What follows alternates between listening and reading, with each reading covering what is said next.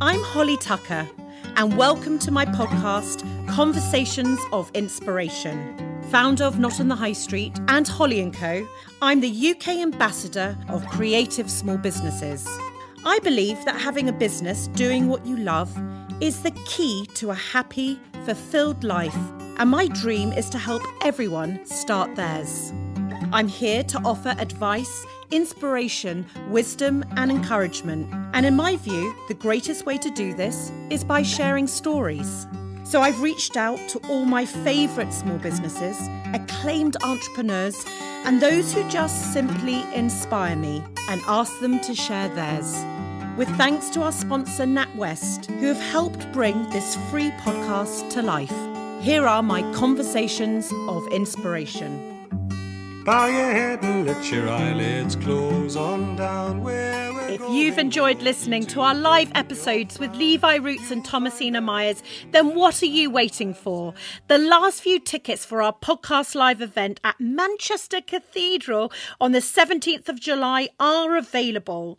And I'm thrilled to say that it's the founder of Lush, the brilliant Mark Constantine, who will be joining me. Tickets for Birmingham in November are also on sale, and very soon I'll be announcing dates for Newcastle and Edinburgh.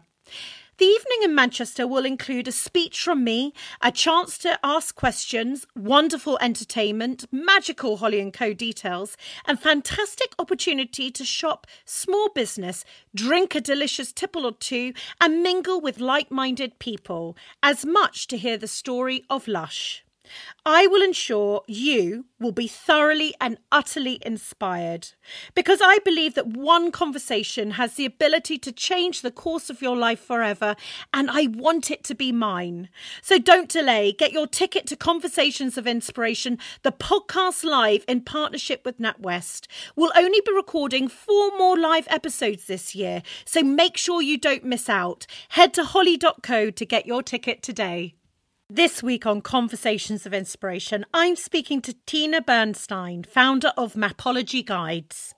Designer, blogger, and entrepreneur, Tina started her creative career studying at the renowned art school Central St Martin's.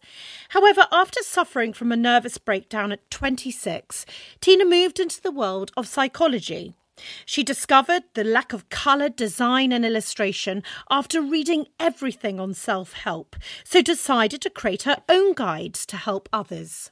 Mapology Guides was born as a tool to empower individuals to adopt their own approach to mindfulness, well-being, and personal development. I fell in love with Tina's maps after stocking them at Holly & Co workshop, and it was such a joy to finally meet the brains behind the product when she popped into the office. We spoke about her entrepreneurial journey, how she used her struggles with mental health to help empower others, and how she now lives the good life through founding her business. A conversation I know you will all love because it shows us whatever we go through, our dreams, our businesses can be the tool we need to get through anything.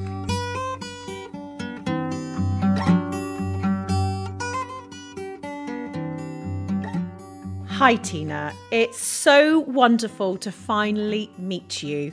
I've really loved your work since you sent in your beautiful maps to us at Holly & Co workshop.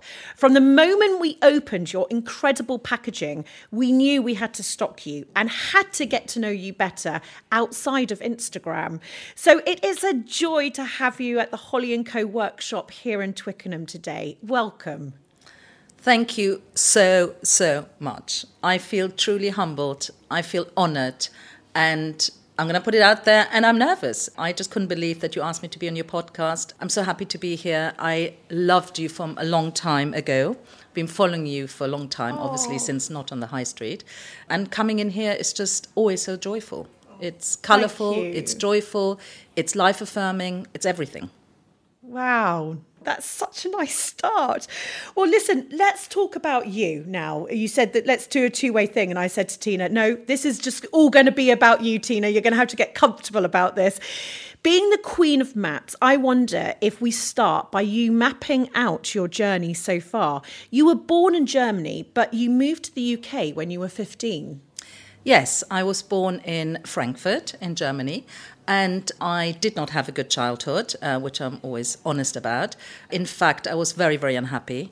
And by sheer luck, I knew somebody who had gone to a boarding school in the UK. And being of Jewish origin, there was only one Jewish boarding school in the whole of Europe. So one day I was talking to her and I was so unhappy. And she said, Well, why don't you ask your parents whether you can go? And I somehow plucked up courage. And I still don't know how I managed to persuade them to send me, but they did. And I was just so happy. And as soon as I came to the UK, I changed immediately. In fact, I didn't speak a word of English. Well, you know, just hello, I'm Tina. But I started dreaming in English the first night. It was just really incredible. It was just like I was meant to be here. And so you did that. So you came over to boarding school what when you were fifteen? When I was 15, right? yes. Okay, and Yes. started the English school system. Yes. Quite a big deal, right, at that age to come to a new country. But maybe you were almost referring there. It was quite a fresh start for you. Oh, yeah, totally. And in fact, it happened within two or three months. So I didn't have time to think about it. I knew I couldn't survive staying there. Um, it was an adventure, and I was terrified. But I, the great thing about being young is you are kind of fearless. And your parents were desperate, though, for you to go to Oxford or Cambridge. But you had a wonderful teacher who suggested you went to art school. So tell me about so you've moved over now to the UK, you've gone to boarding school. You had high expectations from your parents put on yourself? Totally. And I suppose because I was always talented in languages, so they thought, oh, French or English or something at Oxford University or maybe Cambridge. And I suppose that was the goal. But then I met this art teacher and he said, you, you know, you're quite creatively talented. Have you ever thought about going to art college? And I said, no. So that was a different journey. And again, I'm not quite sure how I persuaded my parents. I actually don't remember those things that vividly. I think I was quite forceful, and I remember finding some student digs in King's Cross and getting myself into St. Martin's, and then just ringing up my parents and saying, in September, I'm starting at this art college and I've got these student digs, and I think they just didn't know what to say. And you just went for it. I just went for it, yeah, and somehow they allowed it. Don't forget, I mean, I lived off them at 15. And, well, by that time I was 18. I, I didn't have my own money. So they, they somehow said yes, and, and I stayed forever. Thinking about it, you were very lucky that you had that teacher sort of guiding you and guiding your passion. On last week's podcast, we had Fearne Cotton, and she spoke about how she had teachers trying to squash her dreams of presenting and trying to get her to go down a more conventional path. But she had that strong gut instinct which she listened to.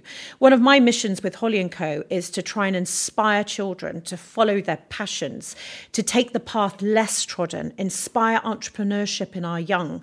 And it's so important because if we hadn't have had your teacher, you might never have ended up where you are today.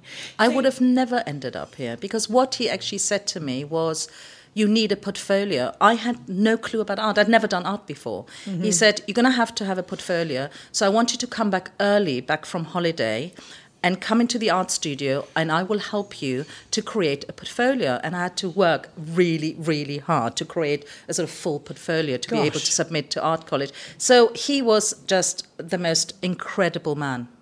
And not any art college. So I can only actually imagine what your portfolio must have been like to be accepted. Well, actually, the honest truth is, I don't think it was strong enough, but I was always gobby. And I think I managed to show them in the interview that don't just go for a polished diamond. I am rough in the making. You know, why wouldn't you have somebody like me? And I think I just bamboozled them. There were five men in the room and little me. Um, and I remember in those days, I think there were 70 spaces out of a few thousand, and you couldn't uh, pay your way into it like you can these days. And I just, I was surprised, but I got in. So you got into your dream university, Central St Martin's, which is one of the top art schools in London, with alumni such as Alexander McQueen, Stella McCartney, Katharine Hamnett, Jarvis Cocker. The list goes on. What was it like studying there, and was it a happy time for you? To be honest, I had mixed feeling about it. I mean, I was very proud that I got in, but actually, I had done my foundation course at Central School of Art, which was in Holborn. And Central School of Art had a library. And I was always a conceptual designer, so I was a creative thinker. So if I had a brief or something, I would rush to the library and I would research and I would look at things and I would study and I, you know I would make a plan and then and then do it. San Martin's, the studying was not quite what I expected. It was for cool kids. I was not cool. You know, we had people mm. like Kellogg's come in and say, You've got two hours, can you redesign a package? And, you know, there they would be whacking, you know, putting some crayons on. And, and I was thinking, Right, concept, concept, okay, I need, and I had no time. So actually, I mm. wasn't that good. I wasn't that happy. And if truth be told, I just about scraped through because I decided last minute to really study very hard to, to get a pass. And I did, and that's fine. Mm. But I knew very early on that nobody would ever ask me, and nobody has ever asked me for grades or anything else. So let really? this be let this be said. I'm sorry, I know you're a mother to a teenager, but actually I worry about the youngsters taking grades so seriously. It is really not the uh, all and be all. In fact, a lot of founders you will see actually bypassed university. It's about life experiences. Mm. And don't we wish it was as much that you have the grades all written down, you know, the, the thousands of CVs I've been through in my career. And actually, right next to it should be the yin to the yang. You know, what is that other thing that you can bring that is equivalent to your grade B? What life experience have you have you had? And it's crazy, isn't it? So I, I want to talk to you more about that. Then you left art school. What did you do after that time? I went through a difficult time afterwards because I couldn't quite find my place. It was just before the European Union came together, and I had all these plans to help out. I spoke lots of different languages. I was well traveled, and I wanted to sort of work for design agencies to kind of help bring Europe together and do some work around this. And I remember I wrote 28 letters to the top agencies introducing myself, offering myself, you know, my services and whatever. I probably got 26 letters back saying, we love what you're doing, we love what you're offering, but we are not ready. You're sort of ahead of your time. I just couldn't find a job. I just couldn't find what I really um, wanted to do. But then, luckily enough, I actually uh, somebody came to my uh, degree show, and he used to work, I think, for Coca Cola, and he had a, a business partner in Belgium. They were doing pharmaceutical products. And he sort of poached me and said, We've got this pharmaceutical product, it's sort of vitamins for different age groups, different genders, different this, and I'd like you to work for me. So my first job was sort of in Cadogan Gardens in uh, Knightsbridge, and uh, I sort of started signing checks for sort of a few hundred thousand pounds and this and that, and we then translated it, and I had to employ photographers. So it was a bit of a strange start for me, I have to be honest. And then, from that point, at 26, a young age, you had a nervous breakdown. If you don't mind me asking, what was that time like in your life? At that time, uh, so after I had that job, I actually courted uh, some consultant that was working, I think, for an advertising agency called Michael Peters. And they were advertising for jobs in Amsterdam. And I thought, I just need a foot in. So I phoned up and I said, I'd like to come for an interview. He said to me, Look, there's nothing going at the moment, but call me every Friday afternoon at five o'clock. And I think I did for about three months. And after three months, he said, Look, I know this guy. He's got this business in the King's Road, and it's about a, a modular design product and they want to get into Europe and they need somebody to sort of go out and find agents, etc. Why don't you go and have a talk to him. And I did. And I got the gig and I flew around everywhere and I sort of found agents. I was never trained in those things. I was always, uh, yeah, I was always in the deep end. But I actually enjoyed it tremendously because I was just finding my way. And I had good work, uh, work ethics. But then, as I was, you know, and then I had relationships, long term relationships, and, and, and also long distance relationships. And my past started to catch up with me. And that is what happens, unfortunately. So I refer it you can build a platinum roof, but if you haven't got solid foundations in your house, it'll come tumbling down. And that is exactly what happened somebody like me, because I was flying. But actually, I had no foundations whatsoever. So I was flying in the air, and there was no landing space for me. And so this was this must have been at a young age of 26 incredibly difficult for you. How did you manage to build your way out of that time? It was traumatic. Uh, I had I, I developed claustrophobia, I developed agoraphobia, I developed anxiety and panic disorder and panic attacks, and I got the full gamut. And I was living on my own. I had no support. It was pre-internet. I didn't know, and everyone I knew was a high jet flyer like me. You know, we were jet mm-hmm. setting around. And so I felt shame, uh, I felt lost, uh, I felt very, very isolated. And I, by chance, uh, met this young woman who talked to me about therapy. I had no idea. I was as green as they come. I was very worldly in some ways, but I had no understanding about self love, self compassion, who I was, what I wanted. It was all about other people and just being great. I mean, I was great. I was a great young woman in many, many ways. Um, so that was very, very hard for me. And then I started this long journey of psychotherapy. I was incredibly lucky to have met the most incredible therapist that I stayed with for 10 long years.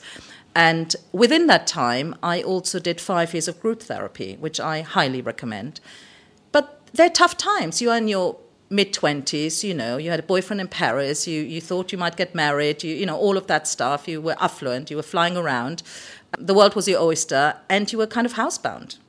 I think it was the shock of those extremes that made it so difficult. It wasn't sort of a smooth transition. It was one day i was in saint-tropez and the next day i was sort of housebound. And if you said to me go on a plane i, I would have had a massive panic attack gosh I'm, I'm sorry that you've had that in your life, but you know, I know that you're here today, the woman you are, because you have had the life that you've had.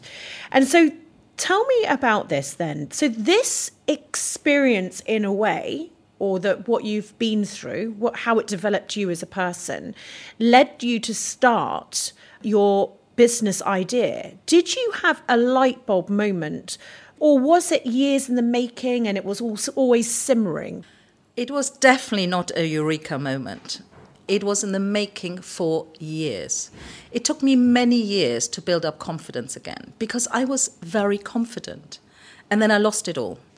And you have to build that up again. And so I was dabbling in so many things. I promised myself one day that I'll write down what I did in those years when I really couldn't work the same way I used to work before.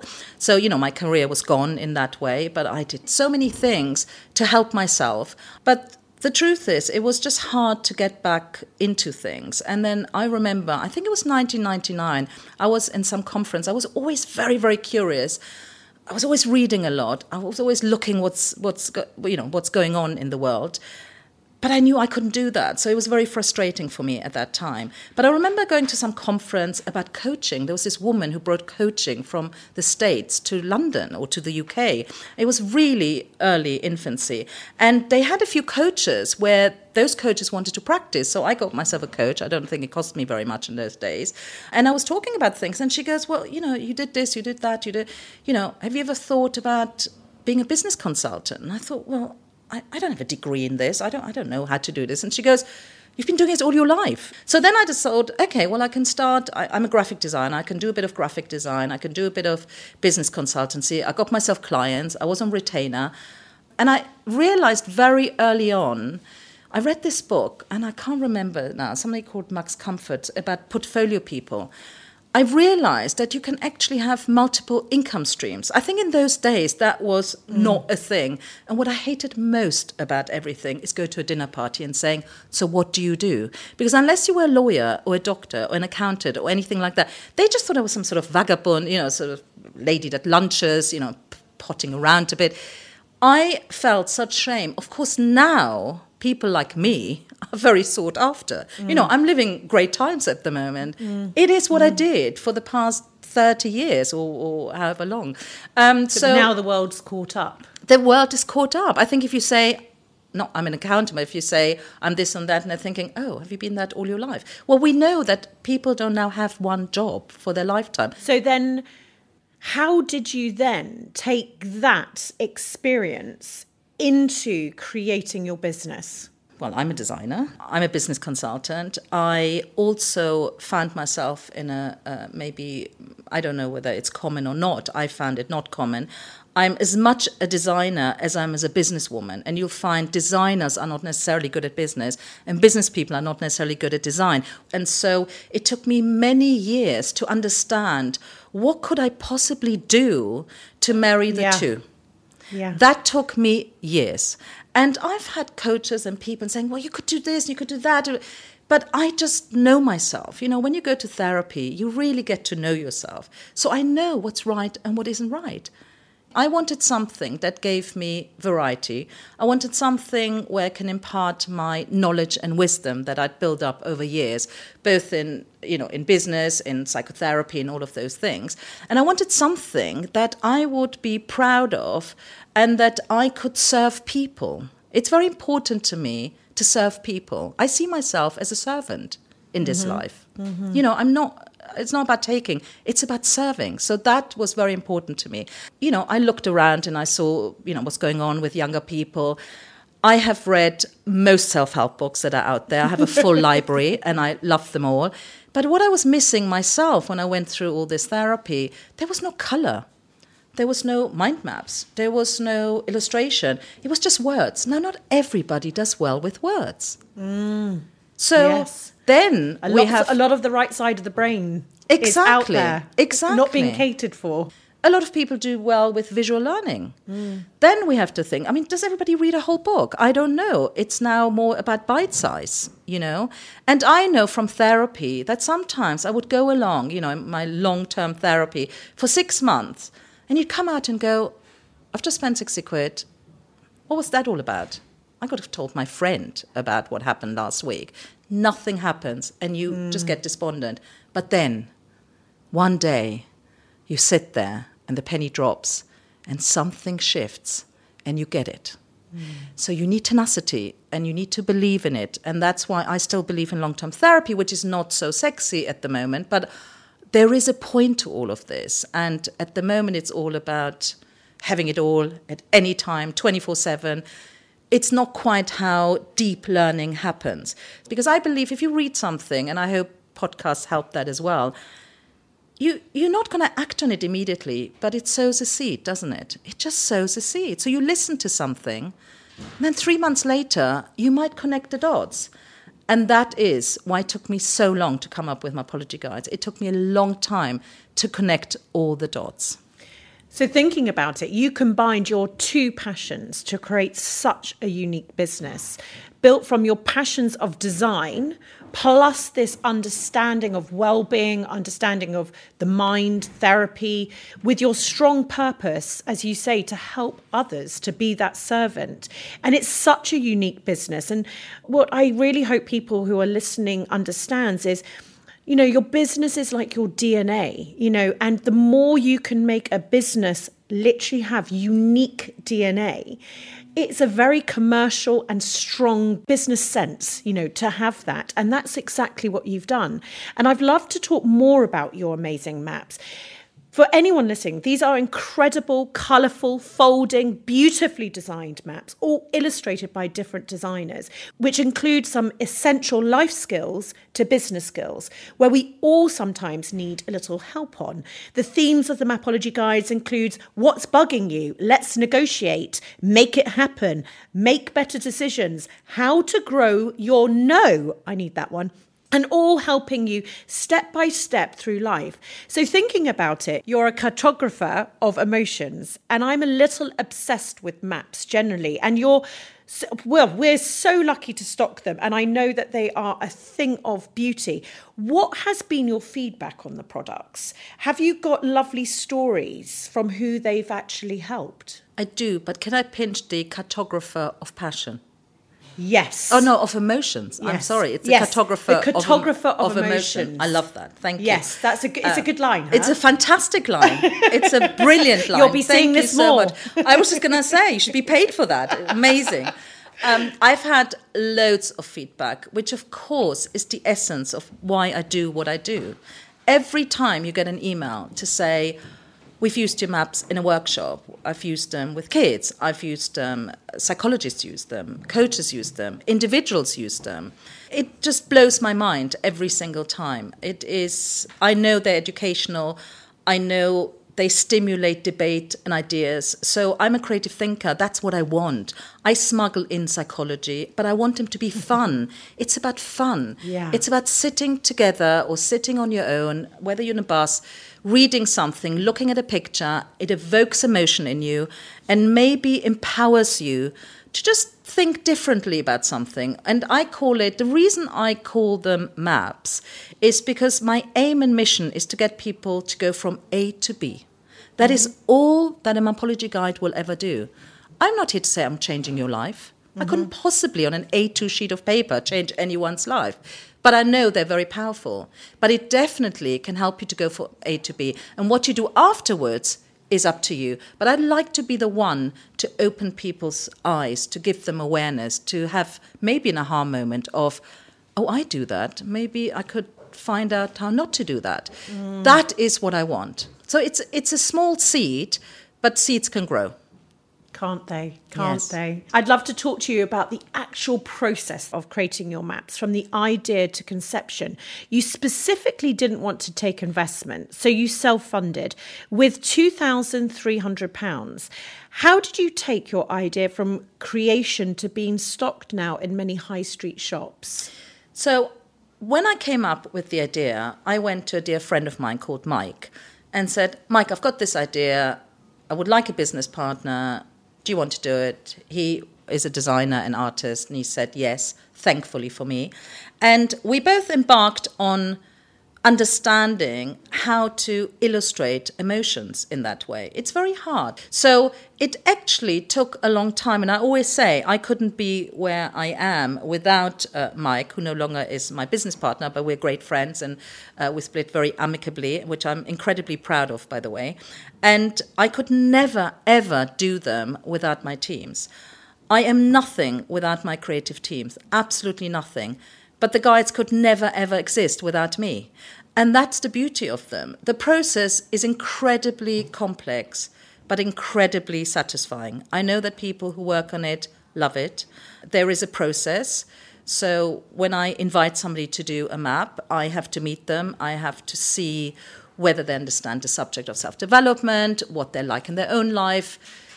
It's very mm-hmm. important to me. And uh, the same goes for writers and illustrators if I agree to uh, then uh, commission them, then we have uh, a one day brainstorming session at Mapology Guide HQ, which is my home.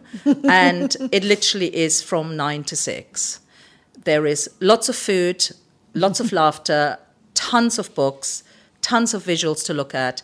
And we literally unpack the theme and then repack it. And it took me many years to get to this stage, I am now comfortable and understand it fully, but I didn't uh, in the beginning. It, it, I it can took, imagine. It, took, it took a while. And when we launched, actually, we decided to try out different subjects my heart was in self help. Uh, my ex business partner's uh, heart was to try different things. So we said, okay, we'd do a, a guide on pets, we do a guide on gift uh, giving. And you know, you work in a room, and especially if you're designers and creative thinkers, and you think your idea is great. You are convinced it's fantastic. I mean, how can it not be? You know, you created it. You've got great illustrators, you've got great writers, you've got a great concept, you've got a great idea, and you're like gang ho, and you're like, right we need to order thousands because they're just going to fly off, you know. And I'm a great fan of somebody called Seth Godin, and he always says, just ship and then worry about tweaking. Because I think some of the problems with people not starting businesses is we all want to do things perfectly we before we push the button. And I learned over the years that I just have to get it out there and then collect feedback. Well, two of the maps flopped, and the self help one flew out. And I realized um, I was onto the right thing. But the problem was I only had one map. So I pulled it off and regrouped and didn't launch till again till I had two further maps to make it a series. But I'm forever grateful about this. And you asked me about shops. I went to Magma and they said, "Well, you need a sticker kind of thing. You need to tell me, you know, you have a title, but I actually don't know what it is." It was such a new concept that yes it it was You I had no benchmark. people, Uh, yeah. Yes, but also for me, I had I couldn't copy anyone. Yeah. So when you can't copy somebody, it's actually quite hard. Um, and it is hard to educate people, which is a challenge we still have. And then I, I think I phoned up the Tate Modern and um, and sort of asked her for feedback, and she was very kind to give it to me and said, well, I don't get it in, in two seconds, so my punters won't get it in two seconds. So I understood I have to pull it away, you know, do some more learning, do some understanding, create two further maps, and then go out again. And that's what happened sort of in July 16 um, when we properly launched, and I went to shops. And I'm gobby, I just went to Foyles, and thank God, I love Foyles, and thank God uh, they just give you a punt. I, I went to the Wellcome Collection, and they bought them. And I will always be, forever be grateful to them for just helping young entrepreneurs. Well, I'm not young, but I, you know, young entrepreneur, Mm. and give them a leg up and just go, do you know what? Yes. I mean, the Wellcome Collection, one of my favorite shops. So, You, you know, talk about being gobby, but let's move on from just being gobby. Papersmiths, Foyles, School of Life, Holly and Co. Of course. How did you first make it happen, and do you have any advice on that subject? It is a little bit about uh, having the courage and, and being a little bit gobby and just knocking on doors. I decided strategically, because nobody knew what Mapology guide was, I thought if I can then do it backwards, if I go to all those shops that people know, To go for the best first, right? Yes, I mean, because you looked at if you got stocked in great places, the Yes. next stockist will go, "Oh, she's stocked there." Yes, so that actually, was a strategy that I had. You know, there's a bit of luck. Uh, there's obviously hard work. The product was good. Then lovely Emily Rushton, who was editor at large in Psychologies magazine, featured me. You know, just this little snip that really started the ball rolling. So you have to have a bit luck. But I you know, I was on Instagram there and I was following her for a long time and I was commenting. And, you know, you've got to put yourself out there. Nothing is going to happen if you sit at home with a shut door. Mm-hmm. That's not going to be. So it's a mm-hmm. little bit of everything, but you have to make your opportunities happen. Just do baby steps. All I do all the time is baby steps. Mm, yeah, it's such a good point. Just start. Just start. Just start I am bit. such an advocate of that. Just start. And you specifically only wanted to invest two thousand three hundred. What was the reason behind this? Well, I didn't specifically want to invest 2,300, but I wanted to bootstrap it. So bootstrapping means you don't look for investment. I've not wanted ever to have a startup, a conventional startup. Yep. I don't ever wanted a big office with people. Uh, just wasn't what I wanted to do. And I understood that I could do it differently, but I wanted to bootstrap it. It was really important to me to show also younger people that, you know, instead of just going on holiday or, or, or sort of, sorry, pissing away um, money, um, you could actually put something aside, have a side hustle, and invest and just see where it goes. Because if I would have lost the money, wouldn't have been a problem. So we invested each actually two thousand three hundred pounds, and uh, it grew from there. I've never taken investment, and I don't plan to at the moment. Uh, never say never, but I don't plan to at all. And so a lot of the money I make goes back into creating new guides, and that is how I build the business. And I'm launching the 10th map at the end of this month. And I'm very proud of it. And it is a bit of a milestone for me. I think that's why it's such an exciting time, really, to be alive. We're living in this time where everyone can start a small business, everyone can be an entrepreneur. If you choose, there is such little startup costs today. You know, if I think back to 2006 when we started Not in the High Street, it was nearly impossible to create a business without investment. I mean, really impossible, especially as we're, we were building a tech company. But now you can just use Squarespace or Wix to create a website with marketing that can be free through through social media, and it really is magical. And I've heard you talk about how you only want to stay small. You founded your business with that intention. Can you talk to me about that? Because I think it's a really important thing to understand what you want before you start your business. And I think it's something that we don't all do. You need to stop and think and say, what do I want to build here? The first thing I will say is I started Mapology guide as a 50th birthday present to myself. So we must not underestimate that I was 50. I think when you're 20, when you're 30, there's much more ego, there's much more drive. there's much more peer pressure. There's much more all of those things. I didn't have all that. Mm-hmm. You know, when Yeah. you turn 40 as a woman, you don't you end up giving a shit. I don't give a shit about most things or what people think now. So when I turned 50 and started it, I started it on my own terms. Mm-hmm. I love my freedom. And you know a little bit now about my lifestyle. You know, I had therapy, I eat in a certain way. I need to do my own thing. And I had 15 years of therapy, you know, lots of experience in, in, in life, in, in business. Of course, I was more ready to start something.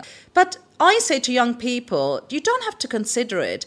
But don't be hung up about success because what is success really? And don't be hung up about making money quickly. That, I think, is the downfall of many, many young businesses. Start something that you're passionate about, and money will come. Money does come when you've got a good idea, a good following, and yeah, you thought, you know, you have to have a good product. You, you know, if you haven't got a good product, and you I mean, believe that I because believe I, that. I, believe I that, believe and I and I think where do you think that this hurry has come from? Where do you think that this? Um, society. I mean, peer pressure. You know, everybody wants to be the next Facebook. I mean, let's face it. All the startups that we see, especially in technology, want to be the next Instagram. That's what it's about. If we look statistically, and I do read a lot about these things, you know, most fail. And because what they do is they take funding, they all need incredible offices like a Google, right? With a pool table and everything else. They all Uber it, they all have parties. Well, where's all that money coming from? I have to tell you, I spent very little on Mapology guides. I bootstrap it because I wanted to succeed. Yes, I could sort of on the account do this, do that, and the other, but I just don't believe that's how it's sustainable. You have to be sustainable. So recently I've landed distribution for the US, so that hasn't started yet. Wow. But so you can grow and you can expand in different ways. But I think my message to young founders are just think about how you can grow slowly and sustainably. I think that's really, really important. Tell me, you're a fan of Seth Godin and you talk a lot about him. I know we're both huge fans. Don't you have a very good Seth story that you could share? I, I do. So I've been following for years. So I literally spent two or three hours composing an email to him, which literally was three lines. Because I know he's about brevity. So it hour, took me an hour per line. an hour per line. Because I had studied him and his Yeah. books and everything else, Whew. I I just mean, I am in awe of you writing to him. I honestly, I just, I, I just thought I've got nothing to lose. It's chutzpah. I know that, but I'm gonna do it. So anyway, and then you think, you know, somebody like him, he will either not respond or respond in maybe two weeks' time, or you'll get some PA to say thank you, but no thank you, or he's not available or something like that. And I remember I was going for a long walk in a park, and I looked at my mobile, and he responded within ten minutes. My gosh. And I loved that about him. And he responded and he goes, What a neat idea. Send me your favorite one. And then, I don't know, a week or two later, actually on my birthday, actually everything went wrong on my birthday and I was actually crying for whatever reason. And my phone went, Hi, it's Seth Godin. Honestly. Oh my God, on your birthday. But I had just been crying. I'd not been working. The was universe was going giving on. you a birthday present. and I was speechless. I started stuttering, and I was just so taken aback that it just took me a few seconds to sort of compose myself. And he said, first of all, he said, I have to congratulate you. He said, great concept, great execution, love everything about it. And he went, have you sold 20,000? I said, Seth, no, I've just started. No, I haven't. He goes, well, I can't write anything until you sell 20,000. But, you know, he was, he just spent 20 minutes giving me feedback, giving me advice, talking to me about it. I can't tell you at that stage when you begin, you know, when you start something like that and you have like one of your heroes phone you on your mobile, that was a huge, huge boost to myself. Huge. What a story. And for all of us, we need to just take in anyone can just say no, and that's the worst that's going to happen. So, who are our heroes? We can spend an hour per line on the email with permission and send it out to somebody. Yeah, I just my message to everybody is look, this is not a reflection on you if they don't contact you back or they don't it's not be, it's they might not have got it. They might not let strangers contact them. They might be busy. They But might you've got to go for it. You've got to go for it and you've got to just keep going for it.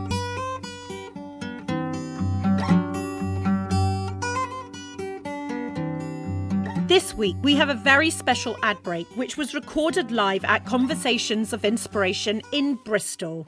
At each event, NatWest brings their ad break to life, and you're in with a chance to share your ad break live with the audience, as well as a chance to win the ad break spot on this very podcast.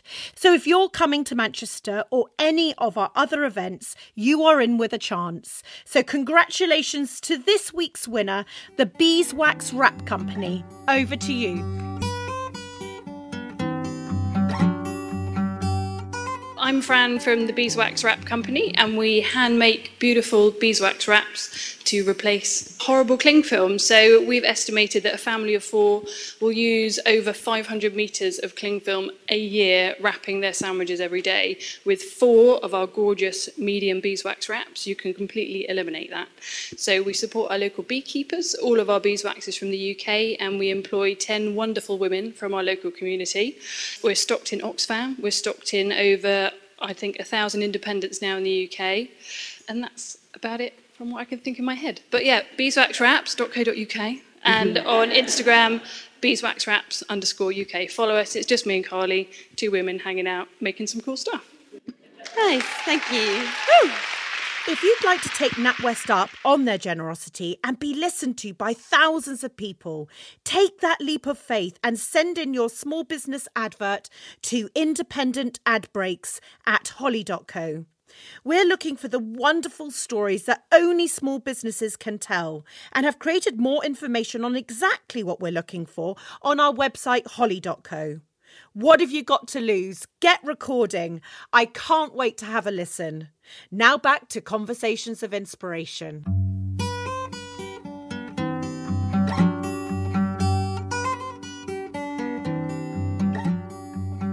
And you, like me, believe everyone should have now what we call, you know, it's got a term, side hustle. I started Mapology as a side hustle, Yes. no doubt about it. But it then became more of the business. But it just took a bit of time. Things take time. I like doing things a bit organically. I just have time. I'm turning 55 in August. I'm starting the second half of my life. I've got time. Well, I'm not competing with anyone, and I'm not looking to make millions and trillions. You know, if that would happen, that would be the sideline. That's fine. Uh, you know, people sometimes say to me, well, you know, what's your exit strategy? You know, what? Am I going to sell to Penguin in 10 years' time? Who knows? Right now, I love it. I can't imagine not doing them. I want to be the next, you know, Ladybird books for the 21st century. I've got 500 titles or, or themes in my head. I just need time and them. finances to do them. I'm passionate about it. I, I don't want an exit strategy. What is an exit strategy? I'm sorry, I, just, I, I don't Well, understand an exit that. strategy. No, I know, what, that I know you know what Yeah. it means, but I'm saying an exit strategy here is the fact that we've learnt. You know, there's somehow there is, and I talk about it often. This sort of golden rainbow, and then you'll have this pot, and then everything in your life will be brilliant because you're going to sell for millions, and do you know what I mean? Not have to work again. And actually, the point is, is that um, an exit strategy from anyone I know who has exited is basically uh, the beginning of a very bad spell of your life for the fact that actually for you, for me, your baby. you know, the DNA has come from you, you've brought it up, it is you, you've been defined by it. So exiting is not this glamorous word. And so, so many of the businesses that we talk about in terms of the good life, and we're going to talk about that, is this point, like you've said, which is this is me, this is who I am. The good life will provide for me during this thing. Maybe I'm going to have some treats along the way. And isn't that nice because of all of my hard work? But also at the age of 55 or going to be 55, you've realized that actually, uh, I remember that um, Chrissie Rucker said it from the White Company. She said, you know, allow the tortoise to win the race. Yes, you know, I- I because to that, actually yes. it was such a beautiful moment because I'm always in a hurry. but I am actually realizing now that I have to allow time to influence what's going on in our business and in my life. Time is a great interject. It does things that you could never plan. You can never plan. For me, time is everything. And I believe I like quiet solitude and time to hear myself think. And the reason for that is because it's like an incubator. Time, everything needs time to really grow, to really flourish, to really blossom. And everybody's in such a rush. I, I talk about this a lot. To rush to go where? We all go to the same destination, we know that, right? It's actually in the here and now. Everything I do is in the here and now. I enjoy every moment mm. because I'm aware of it. And so I don't really want to talk about tomorrow. We can talk about tomorrow, sure. And I need deadlines and I, you know, for my business and everything else. Yeah. But I don't I don't live in, in mm-hmm. either the past or, or the future. I live in the present moment. And that's I think why I enjoy my life. I, I love sitting here looking at you. I love being in this space. I'm aware that I'm sitting here. I'm having a great chat. I'm not nervous anymore. Thank you for that. And life is beautiful. And isn't, that's what makes me happy. About 10 minutes ago, I sat looking at you.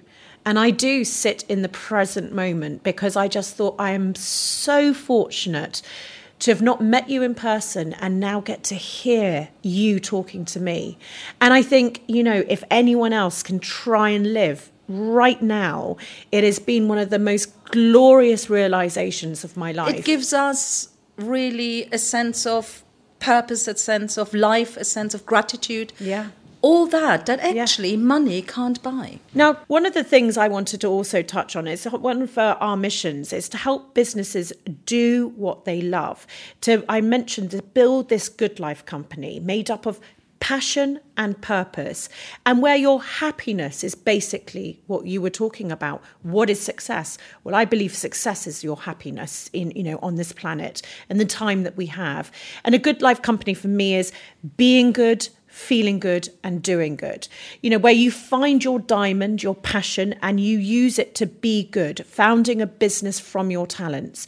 And then you feel good as you run your business while balancing your life. And that could be making your child's sports day, or you're able to balance a yoga class into your working day, or you're working with a family member. And your good life helps you feel alive and connected. And then finally, you can take all of that and how can this be possible? You can do good where you have a mission and you'll make your mark on the world using your small business to make this a better place. I'd say you're definitely a good life business. Do you have any good life goals? I was very clear when I started Mapology Guides that it's going to be about self help. Uh, it's really about help empowering people to help themselves through, uh, you know, maybe mindfulness, um, self development. And I'm really a believer that we can move from a space of feeling awful, like I have felt, we know at 26 and four years after that, to maybe how I feel now. It is possible. I'm the living proof, right? So I'm very much an encourager of that. So for me to do good, and if we look at the world and what's coming, you know, what's happening at the moment, and, and we're all sort of devastated, whether it's environmentally or politically. So for me, doing good is, for instance, who I partner with or what kind of themes I do. So for me, working from home, I've now realized I, I, I would like Mapology Guides to be a bigger thing, but not a bigger in terms of more people, more money, more everything. I want more people to have access to them right before me and Mike started, we were talking about wouldn't it be great to have a sponsored Mapology guide in you know a football match in one of the magazines. I've never been to a football match. I mean, I'd like to go one day, but I just haven't. One of those magazines, you know, there's and blokes about you know going to the doctor maybe or testing yourself for prostate cancer. You know, wouldn't that be great? People that wouldn't go to a shop, mm-hmm. they wouldn't come to Holly and Co. Yeah. They wouldn't go to Papersmith. Mm-hmm but actually give them a chance to learn something different or be inspired or whatever. That is really the bigger mission of Mapology Guide. So, mm-hmm. right now, another arm of Mapology Guide is to partner with businesses and organizations and do bespoke Mapology Guides for them because it's a great concept, a great format, and it works well. So the first one we did with in, co- in collaboration with the NHS uh, England is on the art of co-production, which is sort of a big buzzword in, in the health industry. To work with different community members and maybe people from the NHS and co-produce something, but Got of course you. you have different power levels. Diff- it's just very complex and and people struggle with it. So we did this art of co-production map, Incredible. which was all about um, an artist studio where, you'll find lots of people, lots of different artists with different disciplines coming together. It's messy, it's difficult, but it's exhilarating, and all of that. But so ten thousand have been printed. Uh, a lot of them is nearly gone. They've been given to a lot of charities, a lot of communities, you know, wherever they've gone. And people have sort of, you know, written into, not me, but the clients saying, this is incredible. We're going to use it for debates. We're going to use it for this. So I know the power of a mapology guide. So personally, I'm interested uh, in subjects like talk about money. I think the younger generation needs to talk about money, saving. I am fascinated and want to help in the sort of suicide prevention. So these are topics that are Mm. close to my heart, and I'm just looking for partners to do those and and and sort of And help people and get it out there. Amplify it. Yeah, and amplify Yeah. it. That's that's what it is. And for someone who is so knowledgeable and, and empathetic to the struggles with mental health, how do you look after your mental health now whilst growing Mapology? What advice would you give to anyone who may be feeling a little burnt out from doing this whole, you know, running your own business, being the person that's got to have everything on their own shoulders, maybe struggling? What what do you do to look after your mental health now? you know, I've had many years of doing this. I'm also not married and don't have kids. I want to say that. So it's easier for me to cover time. Obviously, you know, mothers that are also working mothers, it's much harder. Uh, but I've been practicing this for many, many years, hence why I work from home, because I have certain needs that I, you know, I eat in a certain way, I want to move, uh, exercise in a certain way, I want to have time to think, I want to be inspired. I need to be inspired every day. And I've noticed the days when I'm down, I'm not doing well, is because I didn't cover time to get inspired. It's really important to me. But, you know, I do the usual thing. I, I believe very much in eating um, well for, for, for mental health. That's a big, big part of my life. And when I don't do it, I actually feel it. I believe in being in nature. I believe in uh, going to the cinema a lot. It's my one of my only escapisms. I read a lot. And those are the things. And, and just be, you know, I love also being on my own. I just, just to have time to to process and to just stop. I think it's really important to just stop. Go out for a walk, just do something. Just don't go into that cycle because the cycles just go downwards sometimes. And if we don't catch it in time, we It are down. it keeps down. And I'm highly, highly aware of these things. And then sometimes I just ride that wave. So just ride it because everything that goes up needs to come down. Don't overanalyze, don't do anything. Just go for a walk, do something else, read something. I listen to podcasts, you know. I find them inspirational, I find them soothing. I think when I was most burnt out, I came across Oprah and an Oprah quotes, and it said, You can't pour from an empty cup. And that quote just stopped me in my tracks because it was at a time where being busy was a sign of success in a way. I mean, I couldn't stop it, but it was also the way I processed that was saying, well, being very busy, as you are, have to be, is very successful. And I was the bottom of the list, you know, in terms of priority. And yet the buck stopped with me. So there was no way that my mental health or my health could even get on the list, let alone being prioritized. And hearing Oprah say qu- that quote gave me such permission. So now I do make sure that, you know, these little things, as you said, everyone just, it's only three or four, five things that you can do. Mine is walking in nature, walking Mr. Mudley, listening to podcasts, snuggling up with Netflix with Harry, taking time with my founders, and we pop into London. And we need to get inspiration. You know, Yes. we're feeling dry Yes. and, and, and grey. And we call them our smug days, uh, where we allow ourselves to that. switch off, recharge our inspiration, and be smug for the day, having a lovely time. But I hope you don't feel guilty because we I don't, feel, guilty. No, I don't, feel now. Yeah. But we called it Smug Days because actually it was born out of a t- you know a period of time where you go, what a treat, what a treat.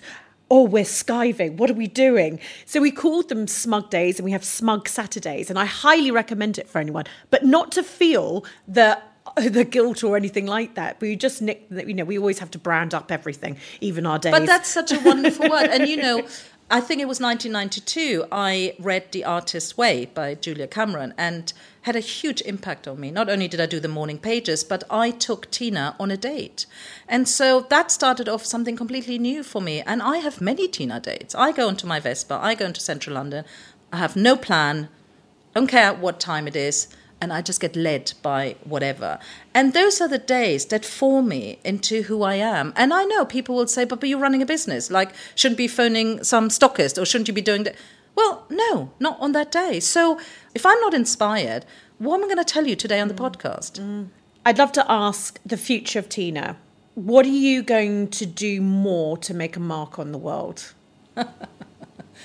I just want to spread messages. I want people to be empowered that they can be anyone they want to be. You know, when I was younger, I used to call it, you know, to find yourself. I think it came maybe from sort of also Elizabeth Gilbert and Eat, Pray, Love, you know, sort of go away to find yourself, which obviously was fantastic. But then I realized no, we create ourselves. We don't find you. We, we're already in there. I mean, I'm not finding anything that isn't there. And of course, I'm learning every day. But isn't it great to help maybe younger people who don't have that to say, you can be your own captain of your own ship. You can create your life. You can say no. You can not take that job. Nothing will happen. The mm. world will not go under. We need self belief. We need self confidence. We need mentors and we need just people to, to show that it can be done. That, that's all we need, really. And so that's my biggest message is, you know, live your best life, look after yourself, stay healthy, stay curious, uh, stay foolish, as Steve Jobs says, and uh, enjoy every day and find some happiness. Mm. Well, that looks like a good future for you. I'm looking forward to it. And I shall wear purple. There's oh. a famous uh, poem, I think Jenny Joseph, I shall pur- wear purple when I'm old. Yeah. And I'll be on my Vespa, yes. Vespa in your purple leathers. Yes, that'll be me. I end all our interviews with this analogy that running your own small business is like being on this crazy epic roller coaster or you on your Vespa in your purple leathers going up and down hills. Tell me about one of the lowest of the lows for you so far. I don't have the lowest, I have to say, or low. I think, you know, I think seeing that two maps flopped uh, maybe did dent my ego a little bit because you worked sure. so hard yeah. on this. And How could it not? Yeah, I, you know, it was just, but but there's another voice in me that said, okay, all right, now you understand there's a market. It's not just about you, there's a market. So it wasn't low, low, but it was just like, okay, let's go and regroup. So I always say that to people there's no failure. There is the word failure needs to be taken off mm-hmm. from this earth. Yeah.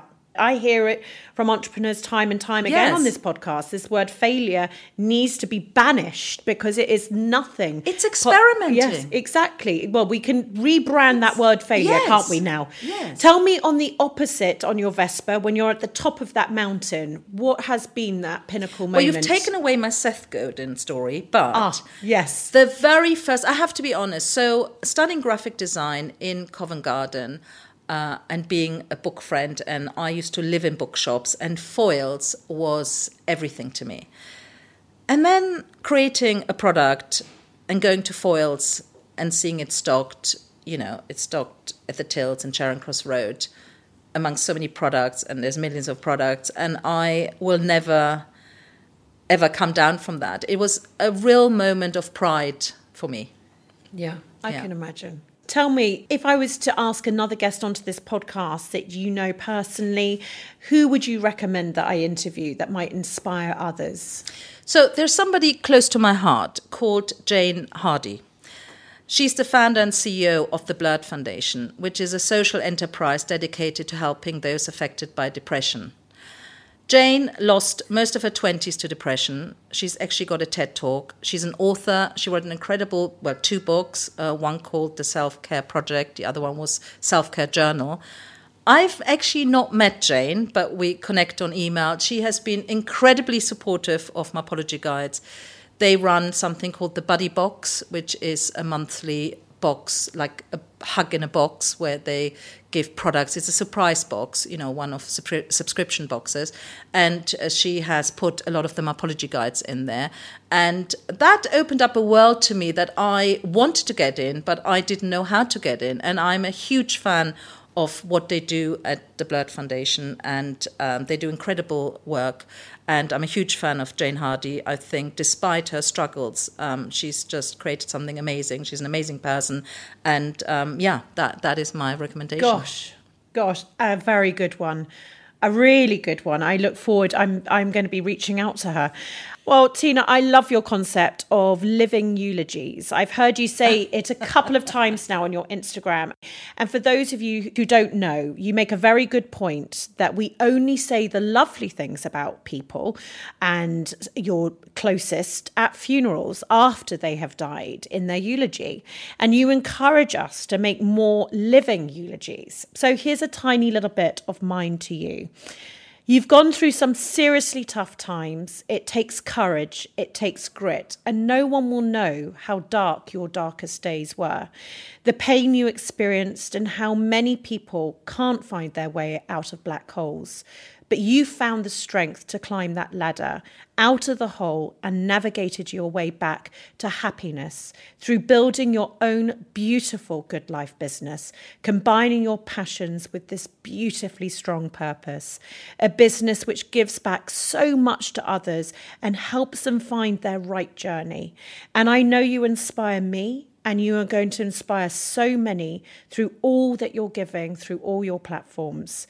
I love your business, your maps, and you're just stunning. And I can't wait to continue following your beautiful journey. You are truly remarkable, Tina. Holly, honestly, that means so much to me, and I am, you know, very humbled by it. Thank you so so much. Wow, you can't get me to cry before I have to read a letter, but but now it's that moment when I hand over to you, where I ask you to read your letter to your younger self. And I don't know what you're going to say, but I want to say thank you, Tina, before you start, for sharing a little piece of your soul with us today. Thank you, Tina. Okay. Hey, Tinushi. I know. Life at home completely sucks. Filled with abuse, pain, and grief. As kids, we don't yet understand that everything we go through serves as a lesson to help us build resilience. To you, it all just feels very painful and unfair. But I'm here to tell you, because no one else did, that none of this is your fault. You are a beautiful young girl with a big heart, lots of empathy, and an inquisitive mind. You are just perfect as you are. I will always be in awe of you for somehow engineering to leave home and move all by yourself at the tender age of 15 to this most incredible country, the United Kingdom, the place I've had the honor to call my physical and spiritual home for the past 40 years. So. Without your bravery, who knows where and how I would have ended up? Being sent to boarding school really was a blessing in disguise, right? Yeah, there were good times, bad times, actually, most good times. But I know how much happier it made you meeting lots of interesting kids from all over the world, forging friendships, and also for the first time ever being a naughty teenager. But foremost, you felt finally seen and appreciated and started to blossom. By God, how the hell did you manage to take 10 GCSEs within the first year with very, very limited English and with rather good grades? I mean, how? Oh, yes, I know. With hard work and persistence. For the first time in your life, you had fire in your belly, and your thirst for learning was unquenchable. So, so proud of you. I'm actually not quite sure what made you step into the art room whilst at boarding school, but boy, am I glad you did. You never really did art before. Luckily for you, and now for me, you got to meet Mike O'Connor, art teacher extraordinaire, who thankfully became the most important figure in your life. Mike believed in you. He didn't just teach you art, he taught you to be curious, to not take no for an answer, to stand up for yourself, and to question everything. He's been massively influential in your growth and self belief at that time. You don't know this yet, but I had the good fortune to go visit him years later and thank him for being such a special human and changing our lives for the better. I'm so chuffed I did, and for staying in contact with him until a couple of years before he passed away in 2014. The time has come to gently hold your hand and tell you a little bit about what you can expect from future years. Life will seem great for a while and everything will go swimmingly. Your early and mid 20s are particularly exciting with great work opportunities, lots of travel, long distance relationships, numerous three star Michelin restaurants, red linen suits with shoulder padded blazers. Oh, the glamour of it all. And a little bit too much arrogance and self importance. You see, not having good role models growing up makes this stuff difficult to navigate. Having discovered your confidence, your mojo, your power over men made you feel invincible and foremost fearless. Sadly, though, kindness, gratitude, and self love were amiss. Psst, don't tell anyone, but you'll have a bloody good time with memories to last you a lifetime. And then, just as you turn 26, when things just couldn't get any better, I'm sad to tell you, your world comes crashing in anxiety, panic attacks, agoraphobia, and claustrophobia set in, and here your real journey to who you are begins. Many very tough years lie ahead of you, unraveling a traumatic childhood, eating disorder, sex addiction, and much more in long term psychotherapy is hard. The shame, the difficulty in accepting the 360 degrees turnaround will be truly unbearable. You'll feel frightened, so very alone, so utterly miserable. But you know, there is a saying what doesn't kill you makes you stronger, and you will pull through. Can I give you a hug? I just want to reassure you that all these years working on yourself in therapy will be the best investment ever and make you realize that we actually only have ourselves. And getting to know who you really are and how to navigate this world with emotional intelligence will help you so, so much you have no idea. I could go on showing you the future, but instead, I want to pass on some important lessons I've learned that I hope will help you in your journey ahead. Let me tell you that, despite everything, life will be good to you, and thanks to your hard work, you will age gracefully. Here goes. Care less about what others say or think. On being overweight, that just makes you cuddlier. Embrace your womanhood. Learn to say no. Be an internal student. Prevention is better than reaction. Make your life as colorful as possible. See the glass overflowing. Mindfulness is the key to so many doors, and empathy and kindness are the lifeline to every relationship. Make peace with your past so it doesn't screw up the present. Curiosity is the gateway to an exciting life. Respect the elderly, they have a lot to teach us. Beauty comes and goes, invest in values and wisdom instead. Knowledge is power, and a woman comes into her own at 40. And finally, embrace your inner child. Oh, that's you. Mustache. Promise to speak again soon. Love you to bits. oh,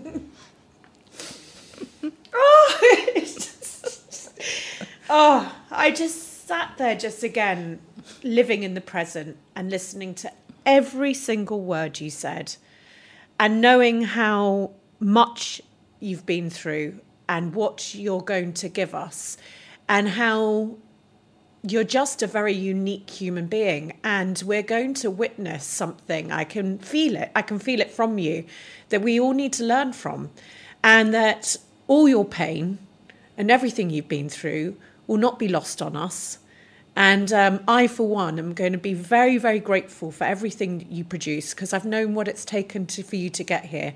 So, Tina, thank you so much for that beautiful letter to self and for being here.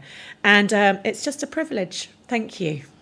Thank you. And thank you for making me feel so welcome. And thank you for inviting me. And I'm delighted to meet you and to be part of Holly & Co. And oh. thank you for believing in me. That really means a lot. Oh, big kiss. thanks, NatWest, again for sponsoring this podcast. It's great to partner with an organisation that believes in empowering people in business.